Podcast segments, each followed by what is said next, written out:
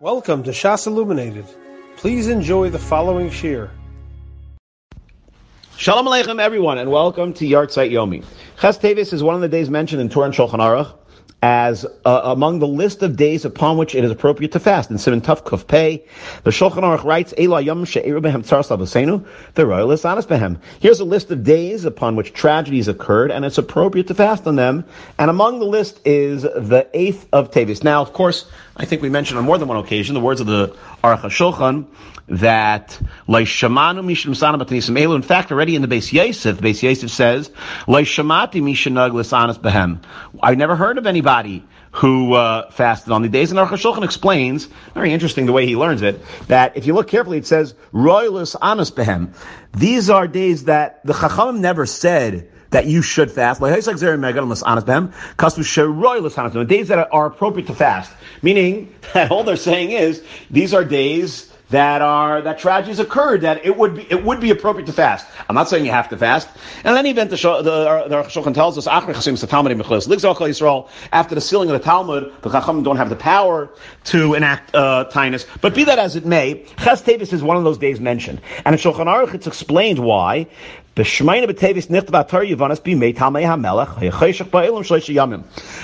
the day, Ches Teves, upon which the Septuagint was written. Now, the word Septuagint is just the uh, Latin word, uh, the shortened uh, expression referring to the uh, of Talmi Amelech. In the full Latin, it's Versio Septuaginta Interpretum, and in the original Greek, it would be Hemetaphrasis ton hebdometica, which is just phrases that mean the translation of the 70. Septuagint is just Latin for 70, and um, what took place is we read about it in the Gemara and Megillah. It's written uh, the same version in Mesechah Seifrim that Ma'aseh Talmai Melech Shekanas Ad Ayin Beis Akanim Hashim Shim Shnayim Batim. Seventy-two sages were sequestered in seventy-two separate rooms, and the this king Talmai Melech, um, who was known as Ptolemy II uh, Philadelphus, he he did not tell them why they were sequestered into separate chambers.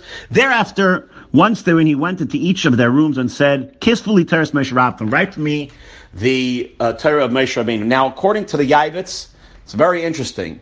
This Talmi Amelech was an Oyev Yisrael. So, what his intent was, it's not clear that his intent was evil. So, the reaction of Chazal is very interesting. In Shulchan Aruch it says, It was a tremendous darkness that went on the world. In fact, in the slichas that we say for Asar B'Teves, one of the things mentioned for why we fast, Dichani b'shmeina by smallest yavan insani lichter das yavanis. So all three, so these, this is one of the reasons we fast on Asar B'Teves. And the question has to be asked, what's so tragic? Sounds like a very nice story. Of course, uh, the nace occurred that all the Chachamim produced 72 identical versions, including intentional mistranslations or identical changes, which wasn't really Chas a, a, a, a uh, distortion, but they each, each of the Chachamim felt that a literal translation would constitute a corruption of the Torah's true meaning, and therefore they all translated in the way they did, which was a nace. Why is this? What's the big, what's the tremendous, uh, tragedy? In fact, in Seifrim it says, Kashli Yisrael Kiyom Shenasa Egel. It's considered like the day that the Egel was made. What's the big tragedy? Here, the Torah was translated. And for those who like to rip on ArtScroll, so good, here's a great license. ArtScroll's wonderful for most of us. I think it's a wonderful thing that the Torah is translated, now available to the masses. And you could say a lot of cheap answers. It's like, it's got to bother you. What's the big tragedy? Now, oh, now the Goyim have it. Yeah, the Goyim were going to get. Torah Shebechsab wasn't a secret. It's it's available to the masses. It's even translated by our Sinai. What's the big? Um, in fact, it was done by Chachmei Yisrael, and they all it's a big nace that took place. They all translated the exact same way. What's the terrible tragedy? Number one, number two. We just had Hanukkah where we referred to the Yavanim as Lashkichem Teresecha. So it's just kind of ironic here that um, Melech Yavan, Talmei Melech, should want a translation of the Torah, that he wants to make Torah, he wants to disseminate Torah.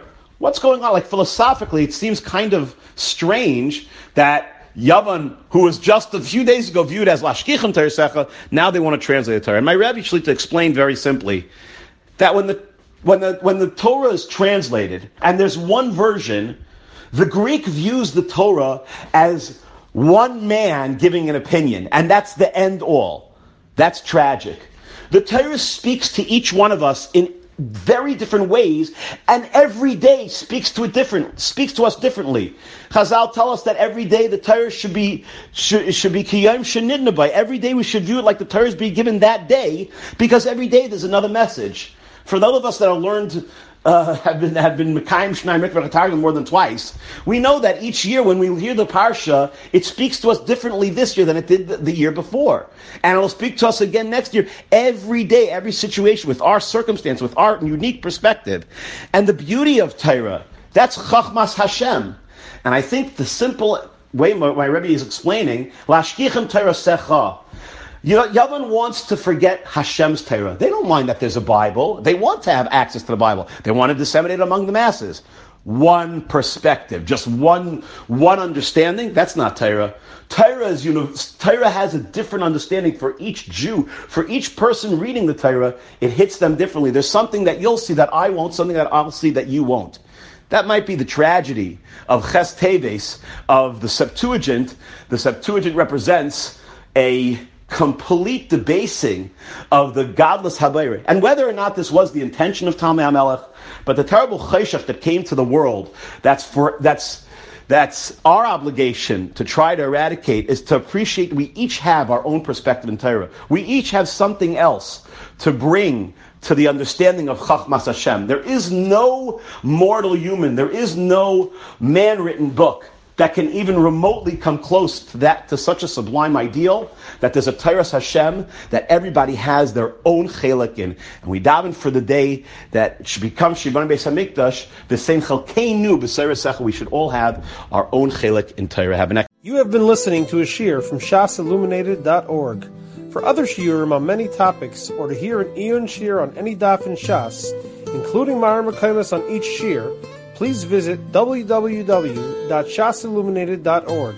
To order CDs or for more information, please call 203 312 SHAS. That's 203 312 7427 or email info at shasilluminated.org.